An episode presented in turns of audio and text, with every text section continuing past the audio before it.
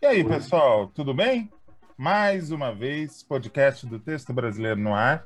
Hoje numa edição um pouquinho mais curta, onde a gente vai discutir um tema muito interessante. Comigo, Fábio Marquesini e Reinaldo Maximiano, nossos companheiros de toda semana. Fábio Marquesini, tudo bem contigo? Tudo bem, com o senhor. Ótimo. Reinaldo Maximiano, e você? Eu tô lindo, eu tô bárbaro. Ah, tá babado. Eu sou babado. Tem que lembrar que eu sou babado. Vocês vejam que a gente enverga, mas não quer. Pessoa especial. Você pergunta para ela se ela tá bem e ele responde, eu tô lindo. É puro suco do signo de leão. Não, mas o Reinaldo é bonitão. O Reinaldo é bonitão, cara. Não, ele é gato. Ele é muito gato. Apenas aceite, Reinaldo. Eu não sei, eu acho que eu me pegaria, né? Mas assim... meu Deus do céu. Isso é muito leonino, né? Isso é muito leonino. Aí, mas, assim, é o leão lambendo a juba. Leão lambendo a juba, né? A vida dá tanta porrada, né, gente? Tanta rasteira, né? E aí eu fico lembrando sempre da Elza Soares, da Elis Regina, né? Fico assim, vamos dar risada, gente, porque... Exatamente. Vamos deixar a crítica para os inimigos, as inimigas. Vamos nos amar e vamos descobrir. Exato. Que tema hoje, hein? Do que a gente vai falar? Nós iremos falar sobre a emissora do ano 2000 que não chegou no ano 2000. É uma porra, né? É uma puta foda, mas vamos falar da querida Rede Manchete. Né? Eu adoro que o Fábio, ele sempre traz um traço de otimismo para nossa narrativa. É a característica dele. E aí, Fábio, como é que foi a Manchete na sua vida? Como é que foi esse sopro de inovação que significou essa emissora? Olha, primeiro, Rafa, eu espero que você não me tire daqui pelo meu otimismo, né? Por favor, né? Não, você só tá aqui porque você é pessimista e traz considerações absolutamente desagradáveis, senão você não estaria aqui. É anos vendo provocações, né, do Abujamra, né? Então, estrague-a como quiser. Eu acho que, assim, quando eu assistia a Manchete, eu sempre tive uma visão de que a Manchete era uma emissora com uma característica muito forte e talvez seja bobagem que eu vou falar, não sei, mas eu acho que ela é a que mais se aproximou da Globo pela inovação que ela trouxe à televisão e principalmente pelos programas que ela produzia, que ao mesmo tempo ela trazia programas de classe A, né, como no início dela foi, né, mas também programas assim popularescos, né. Eu acho que a Manchete, a gente olhava para a Manchete e como uma emissora também com muito erotismo, né.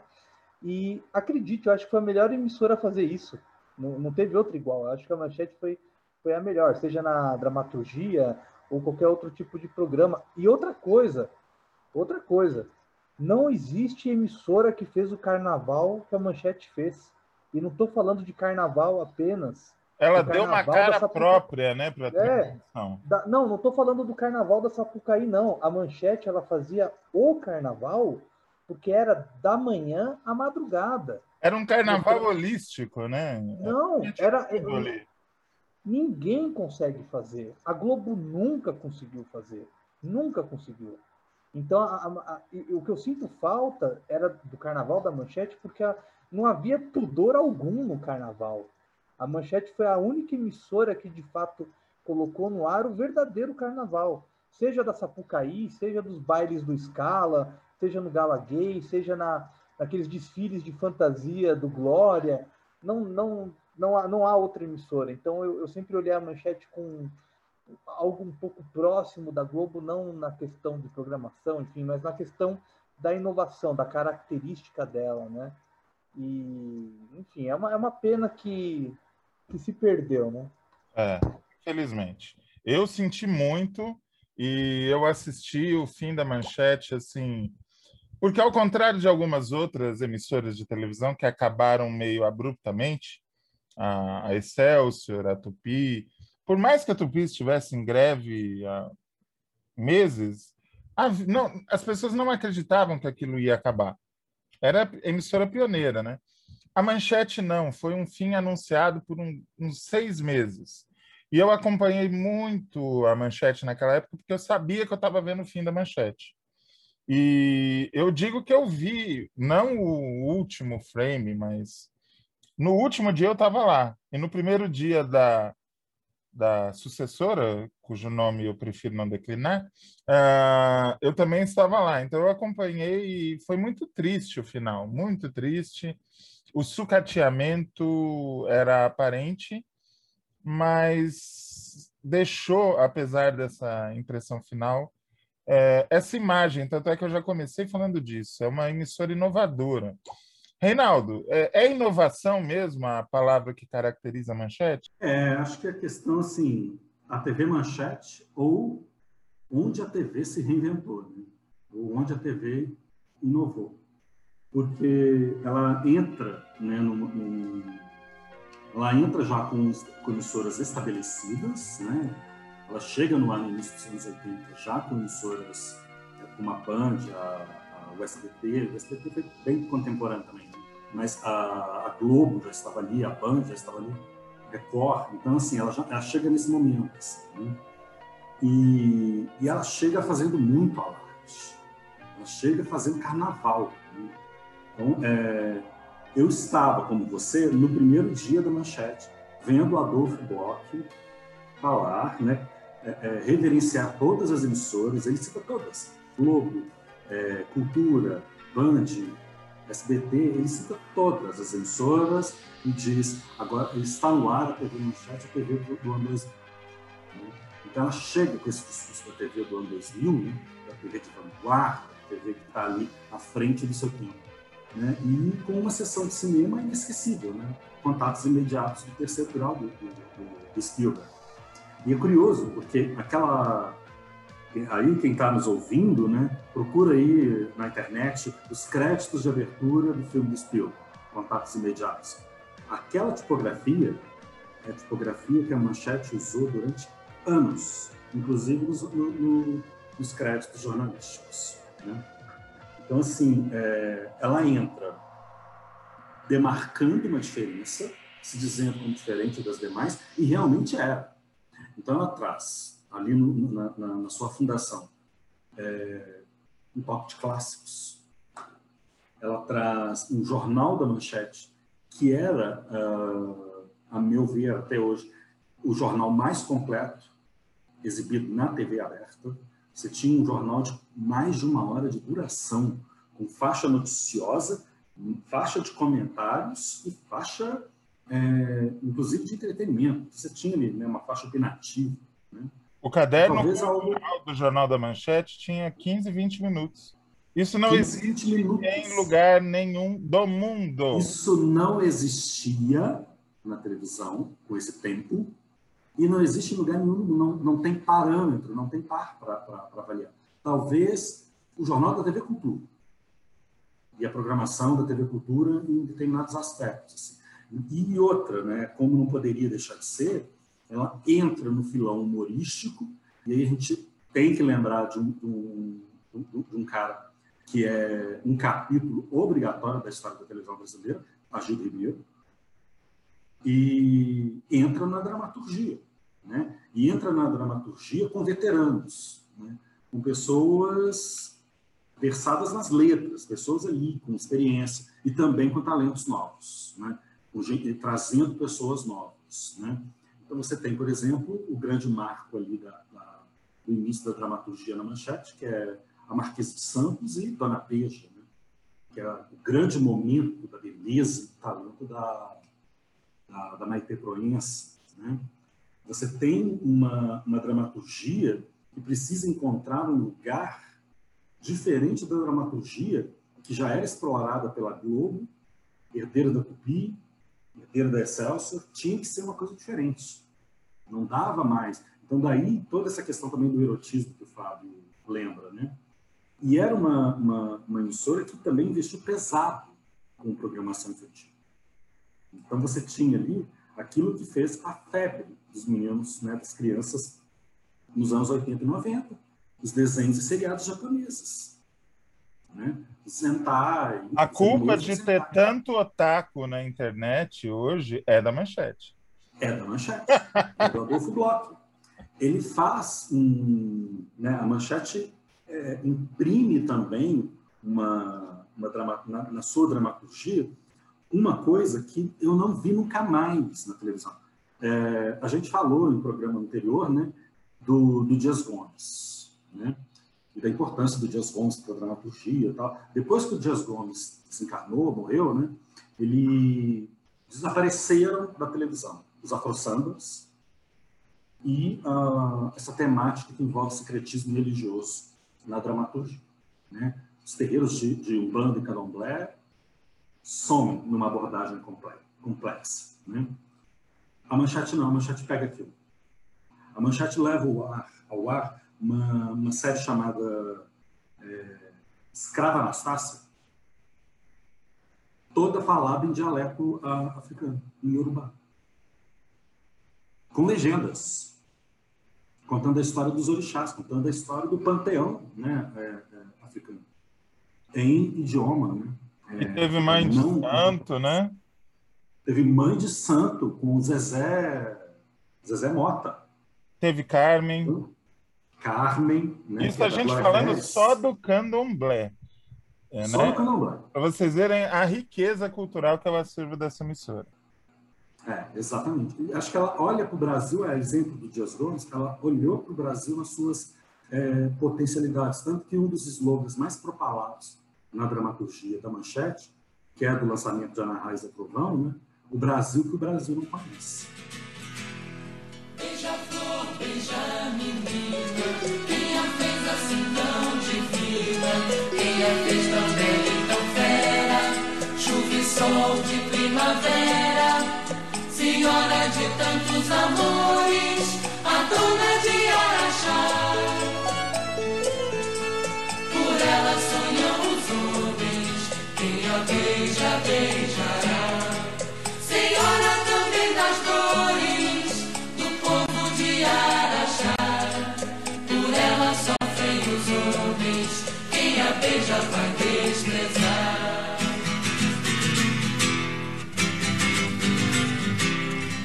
Mistério, basta um olhar, ela vai nos enfeitiçando. Todo homem perde o rumo e se entrega a seu domínio. Que poder terá essa tal mulher com seu doce mortal veneno? Ela ama, ela odeia. Tem uma coisa da Manchete, falando nesse ponto da dramaturgia que representou muito bem o Brasil. Eu acho que um dos programas jornalísticos que mostraram o Brasil de forma nua e crua foi o Documento Especial, né? Ah, muito bem lembrado. Do Nelson Royne. E foi um programa assim tão porrada, né? Porque ao mesmo tempo que ele, né, fazia um jornalismo, era uma coisa muito sarcástica, né? Fez a Globo mudar o jeito de se fazer o Globo Repórter, né? Até o Globo Repórter teve que mudar graças ao Documento Especial. E o Documento Especial saiu da Manchete, foi para o SBT, mas não tinha jeito, era muito Manchete. Isso que o Fábio está dizendo são duas grandes influências que o jornalismo da Globo sofreu na mesma época. O Hard News, ou seja, o Jornal Nacional, o Jornal Hoje, jornais tradicionais da Globo, sofreram a influência do Aqui Agora, do SBT. Começaram a adotar a linguagem de câmera na mão, o repórter correr, etc. E exatamente o que ele está dizendo. O jornalismo de documentário, que seria o Globo Repórter, sofreu total influência do Documento Especial. Até hoje você enxerga traços daquela linguagem no Globo Repórter que a gente assiste hoje, né, Fábio? Desculpa, travou aqui. Não, total. A diferença da Globo em questão às outras emissoras é que a Globo ela sabe muito bem cuidar, né, dos seus produtos, né? Como você bem falou do Aqui Agora, que muita gente lembra que o Aqui Agora era um telejornal policialesco. Não, ele era uma revista eletrônica. O Aqui Agora era uma revista eletrônica. Havia notícias policialescas, né, aquela coisa toda, mas havia outras, né, reportagens e tal. Só que tanto a Manchete quanto o SBT, até a Manchete, coitada, que já fechou, não cuidam, não preservam o produto, desgastam o produto, não sei o que acontece, se é a falta da estrutura, de um planejamento. A Globo não, a Globo ela pode modificar o produto, que isso é fato, mas o produto continua no ar. E é muito triste, porque, como o próprio Reinaldo falou da dramaturgia, havia um programa, assim, me dá uma... Eu sei que eu sou... o Raque falou que eu sou muito pessimista, mas porra, cara, isso me dá uma tristeza, porque tem um programa chamado Bar Academia. Porra, cara, a gente mal tem isso aí. Foi uma das melhores coisas que a Manchete fez na sua história. Uma das melhores coisas da televisão brasileira em todos os tempos. Porra, então, sabe, é muito triste que isso não tá aqui para os nossos queridos ouvintes terem isso em mãos, entendeu? A gente está vendo esse programa que é um clássico da televisão. Então, é muito triste isso, né? Mas, como a gente está falando aqui da história, é legal que a gente está dizendo que a Manchete ela foi importante porque ela, querendo ou não, modificou muita coisa, né? Em vários pontos, né? Seja no programa... O programa infantil, vamos lá, né? A Xuxa, né? Saiu lá da Manchete, né? A apresentadora infantil, né? Antigamente, como o próprio Reinaldo falou em um episódio, não me lembro, enfim, quando foi, da professora, que até a Globo tinha, a professorinha, não. A Manchete revolucionou o programa infantil, então é muito Manchete, né? A própria Xuxa é muito Manchete. Totalmente. Lucinha Lins. Lucinha Lins, Lopulho em Pem, Clapatopô, eu assistia. Eu não consigo falar o nome desse programa até hoje. Mas eu adorava. Porque eu adorava ver a Lucinha Lins cantando. Este programa, ele tinha uma coisa muito interessante, que era levar o teatro infantil para a televisão, que era uma coisa que não acontecia desde o fim do Sítio, 1 ou 2 anos antes, né? Ela e o Tovar, eles faziam verdadeiras peças de teatro. E entre nos segmentos tinha o desenho e fazia merchan, como todo programa. Mas tinha essa contribuição cultural. E agora vem um negócio que eu descobri recentemente e que eu vou jogar para o Reinaldo, que é o nosso noveleiro oficial aqui. Reinaldo, você sabe onde foi gravada a primeira novela da Rede Manchete? A Marquesa de Santos? Nó! Agora você me apertou sem abraçar. É uma coisa inacreditável. É só essa palavra define. Maurício Sherman foi chamado para ser o diretor artístico da Manchete na época e depois de muito lutar com seu Adolfo Bloch, conseguiu convencê-lo de que uma emissora de televisão tem que fazer tudo, jornalismo, esporte e dramaturgia. Ok, vamos fazer uma primeira experiência, uma trama curta. Não tinha estúdio. A Manchete não tinha um estúdio feito para isso, porque eles não pensaram nisso. Eles acharam que iam ter jornalismo, esporte e cinema. E acabou. O que eles fizeram para gravar a Marquesa de Santos? Utilizaram 2 locais como estúdio improvisado. O Teatro Manchete, que ficava no subsolo do prédio da Manchete, lá na Rua do Russell. Tá lá até hoje. Eles gravavam no palco do teatro, cenário montado, como a Excelsior fazia nos anos 60, gravava no Cultura Artística, né, em São Paulo, na Rua Nestor Pestano. E um segundo espaço, que depois ele disse que causou ódio dos funcionários da Editora Bloch, foi um estúdio de fotografia imenso que a revista Manchete tinha, não sei em que andar daquele prédio lá da Rua do Russa, e que ele começou a andar o prédio e falou, aqui eu acho que cabe. E o pessoal da revista Manchete, do dia para a noite, perdeu o estúdio, porque foi montado um estúdio de novela lá. Você não sabia disso? Não, eu não sabia disso. Thaís, Zé Vitor também é cultura. Zé Vitor também é cultura. Você vê que a inovação nasce muito do improviso, você não acha?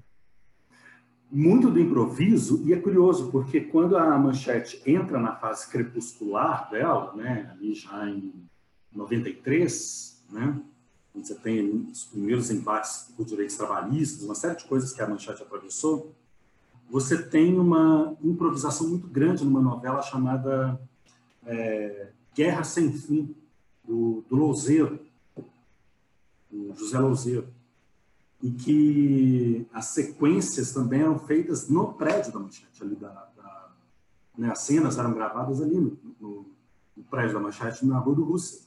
Então você vê, assim, ela já começou improvisando e terminou também, né? Caminhou na sua fase crepuscular, improvisando. A Manchete parece uma... Eu acho que essa velocidade que o Bloch tentou imprimir à emissora, por ser a emissora do ano 2000, né, ali no início dos anos 80, fez com que ela fosse esse sopro, não é um sopro, esse chacoalho, sabe? Esse terremoto que foi a Manchete, sem exagero algum, na televisão brasileira, assim, porque depois ela passa a vir com uma coisa que quebra muito o modelo de se fazer novela, que é novela com cenas externas, com muitas cenas externas, novelas fundamentalmente externas, né? Como o Pantanal, por exemplo. Como Ana Raio e Zé Trovão, que é um projeto ambiciosíssimo, né? Que é uma novela que acompanha um grupo de peões, né? Com carretas coloridas cortando as estradas. Né? Em minhas veias tempestade. Em minhas veias tempestade. Né? Então, assim, cruzando o Brasil. Né? Então, assim, você tem uma proposta de dramaturgia extremamente ousada. Né? E cara, e onerosa. E fazer isso, o Marquesini vai saber explicar isso muito bem para a gente. Porque o que a Manchete tenta imprimir na dramaturgia dela, a partir de Pantanal, é algo muito dispendioso. Você não tem... É um desafio tecnológico, inclusive. Porque você não tem equipamento adequado para aquilo. Eu até queria jogar isso, uma coisa para vocês dois, porque de novela, dramaturgia, eu sou péssimo, pelo amor de Deus. Mas eu queria trazer para vocês... É mentira, ele é ótimo. Ele tece altas considerações no grupo do WhatsApp e fica aqui fazendo... Péssimo, uma porcaria. Mas eu queria... até um colega meu falou um dia uma questão e trouxe até uma polêmica, e eu queria a análise de vocês dois. Pantanal, eu acredito que é a maior novela fora da Globo, né? Eu assisti essa novela na reprise do SBT na íntegra, vi um pouco do Pantanal quando a Manchete agonizava, né? Em sei lá quantas reprises teve na Manchete, e eu acho que Fora da Globo é a melhor novela já feita, né? Fora da Globo. Esse meu colega disse que Pantanal, o sucesso de Pantanal é o início do fim da Manchete. Foi o sucesso de Pantanal que começou a derrocada. Vocês acreditam nisso? Vocês concordam? O que vocês acham? Fala aí, Reinaldo. Vem depois. Eu acho que não pode ter uma emissora de um sucesso só. Né? Então, ela precisa ter na sua engrenagem, se ela está investindo em teledramaturgia, em produtos tão ou melhores do que aquele produto que ela exibiu anteriormente. Né? Ficou muito difícil para a Manchete segurar essa onda pós-Pantanal, até economicamente, assim. Mas eu creio que eu não diria que Pantanal sela esse fim, não. Eu acho que é a própria proposta da emissora, a própria proposição da emissora, aquilo que ela estava disposta a fazer, aquilo que ela se aventurou a fazer e o investimento que era necessário para fazer. De como que você se mantém como sustentável, né? Como uma empresa sustentável. Então, assim, você pensar numa novela como Amazônia, em 3 tempos históricos diferentes e simultâneos, né? Ok, Lauro César Nunes nos apresentou isso na década de 70 na Globo com Casarão, né? Mas gravar a novela na Amazônia, né? Ou mesmo que não fosse na Amazônia, gravar a novela com externas, é uma dificuldade tecnológica para mim. Tem depreciação de equipamentos, deslocamento de equipe, uma série de coisas tornam tudo muito mais dispendioso se você não tem ali aquela organização do seu fluxo de caixa, né? Para que seja sustentável. Agora, mesmo na fase crepuscular da Manchete, ela ainda conseguiu nos brindar com coisas muito boas, né? Guerra Sem Fim, que eu mencionei, né?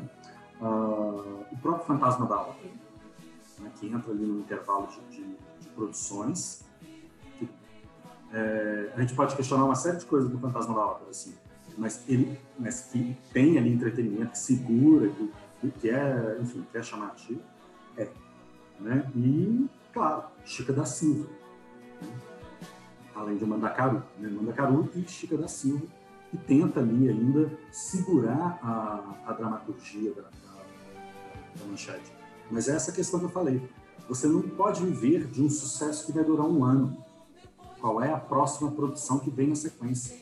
A Globo se sentiu muito incomodada nos anos 1990 com o sucesso de Pantanal? Sim, mas uma novela tem o seu primeiro capítulo e tem seu último capítulo. Uma hora ela tem que acabar, né?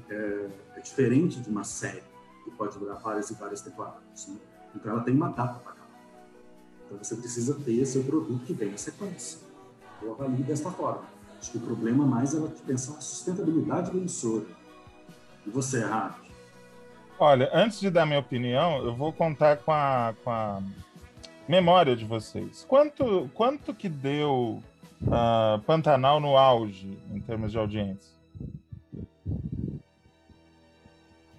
Eu acho que ultrapassou 40 pontos. Chegou a bater 40 pontos, né? Eu acho que sim, chegou a bater. Porque ela, até você pode falar melhor, né, Raquel? Acho que ela não batia com a novela das 8, né? Ela depois não. 8, né? Não. Ela só começava quando terminava a novela das 8. A minha opinião... Ela concorreu muito foi com a Araponga, né?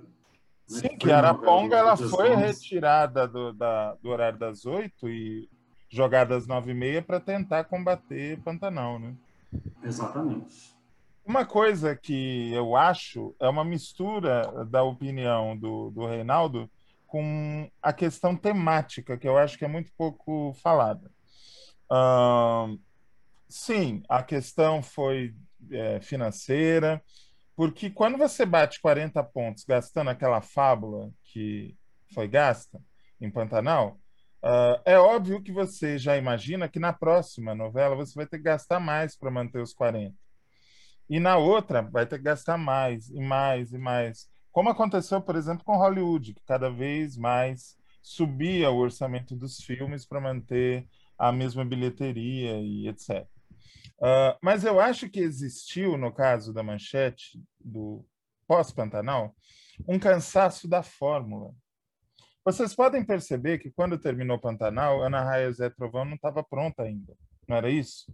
E aí colocaram várias minisséries para tapar o buraco do horário até a Anahai ficar pronta. Era isso mesmo, Reinaldo? Então, era isso mesmo. E essas minisséries, elas tinham temáticas variadas. E foram muito bem de audiência. Não deram os 40 pontos, mas seguraram o horário muito bem. O que eu acho que tinha que ter vindo logo depois de Pantanal e depois dessas minisséries era uma puta novela urbana, passada em São Paulo, falando das altas rodas, da criminalidade, como a Manchete sempre fez muito bem. Mas tinha que ter um contraste temático, que isso a Globo sempre conseguiu fazer. Vinha uma novela muito urbana, depois vinha uma rural, depois vinha uma mais leve, aí vinha outra urbana. E essa sabedoria, o Bloch não teve. Ele veio com a Anahai já caiu para uns 15, 20 pontos. Aí o que ele traz em seguida? A Amazônia. Aí alguém pode dizer assim, ok, mas a Amazônia tinha um núcleo no futuro, né?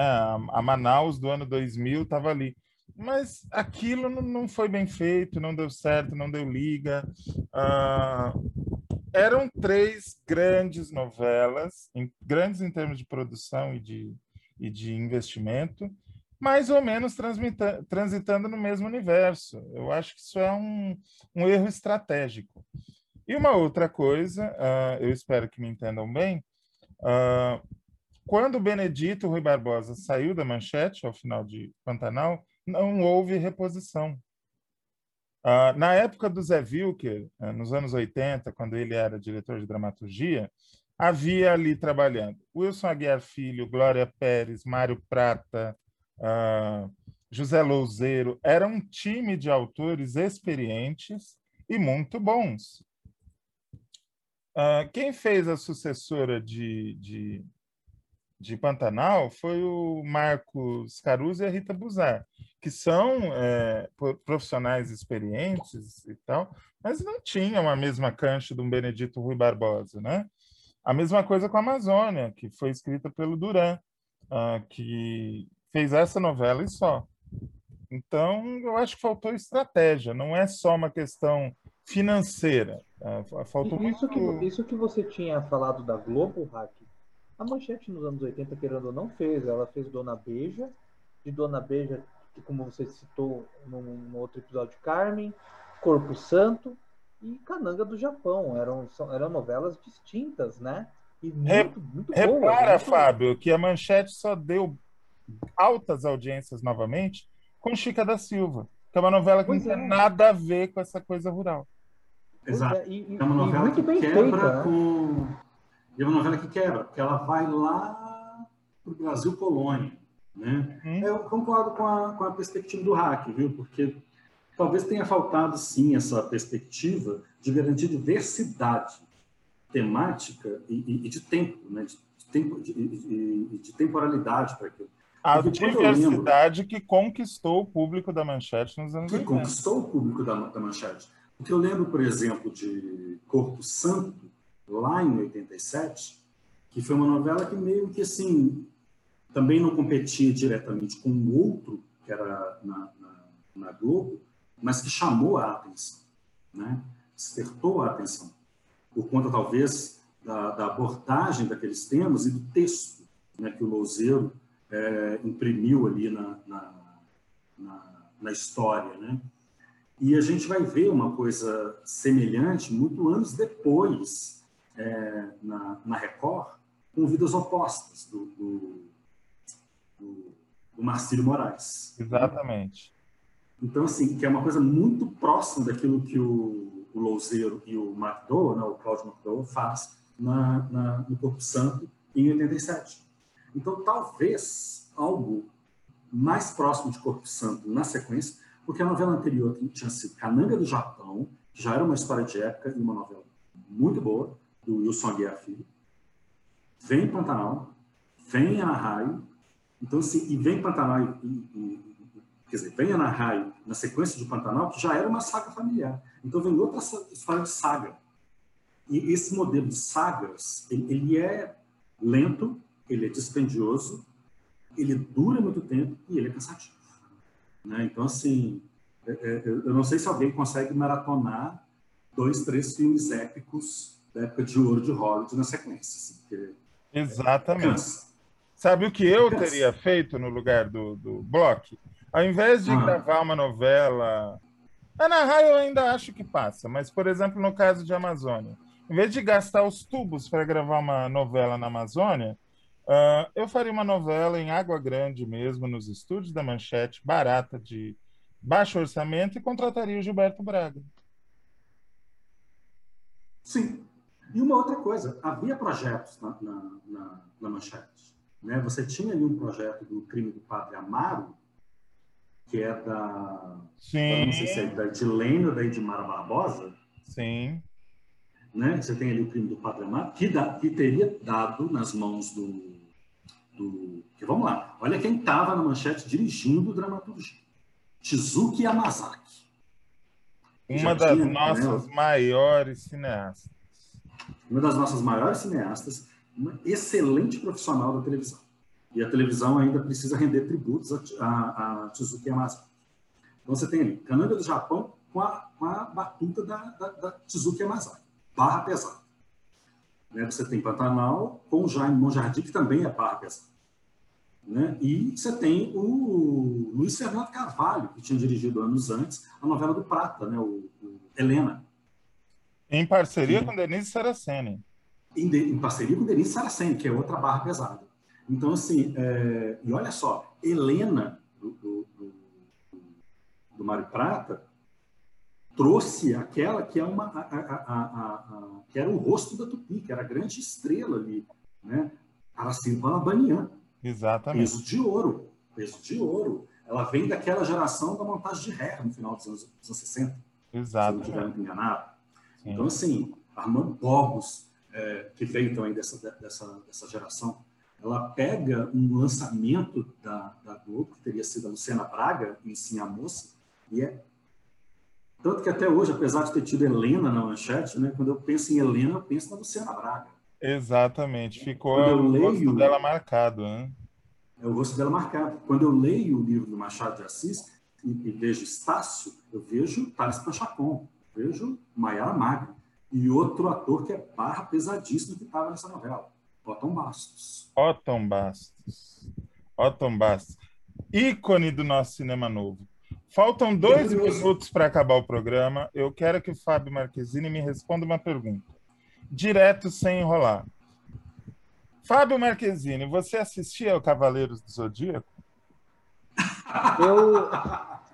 Eu vi algumas coisas, nunca gostei muito desses programas aí japoneses, desenho, nunca gostei. Eu visualizo você de short Adidas no sofá, tomando todinha e assistindo Cavaleiros do Zodíaco. E gravando no videocassete. Vamos usar um bordão do nosso inesquecível Clodovil. Olha ali para a lente da verdade e confessa, você gostava. Eu assistia, porém, assisti um pouco, porém, o que eu assistia que passava antes era o Clube do Seu Boneco.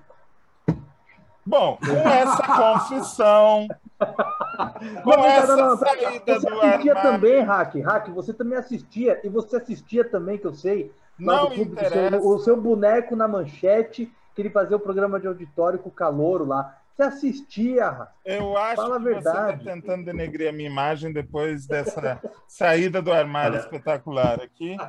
Eu acho que denegrir não é uma boa palavra. Eu acho que precisamos problematizar a palavra. Não, todo mundo aqui... Precisamos problematizar a palavra denegrir. Todos aqui, caros ouvintes, todos aqui assistiam os bailes vermelho e preto do Scala da Manchete até de madrugada, com o controle remoto na mão, a outra mão já não sei, mas assisti.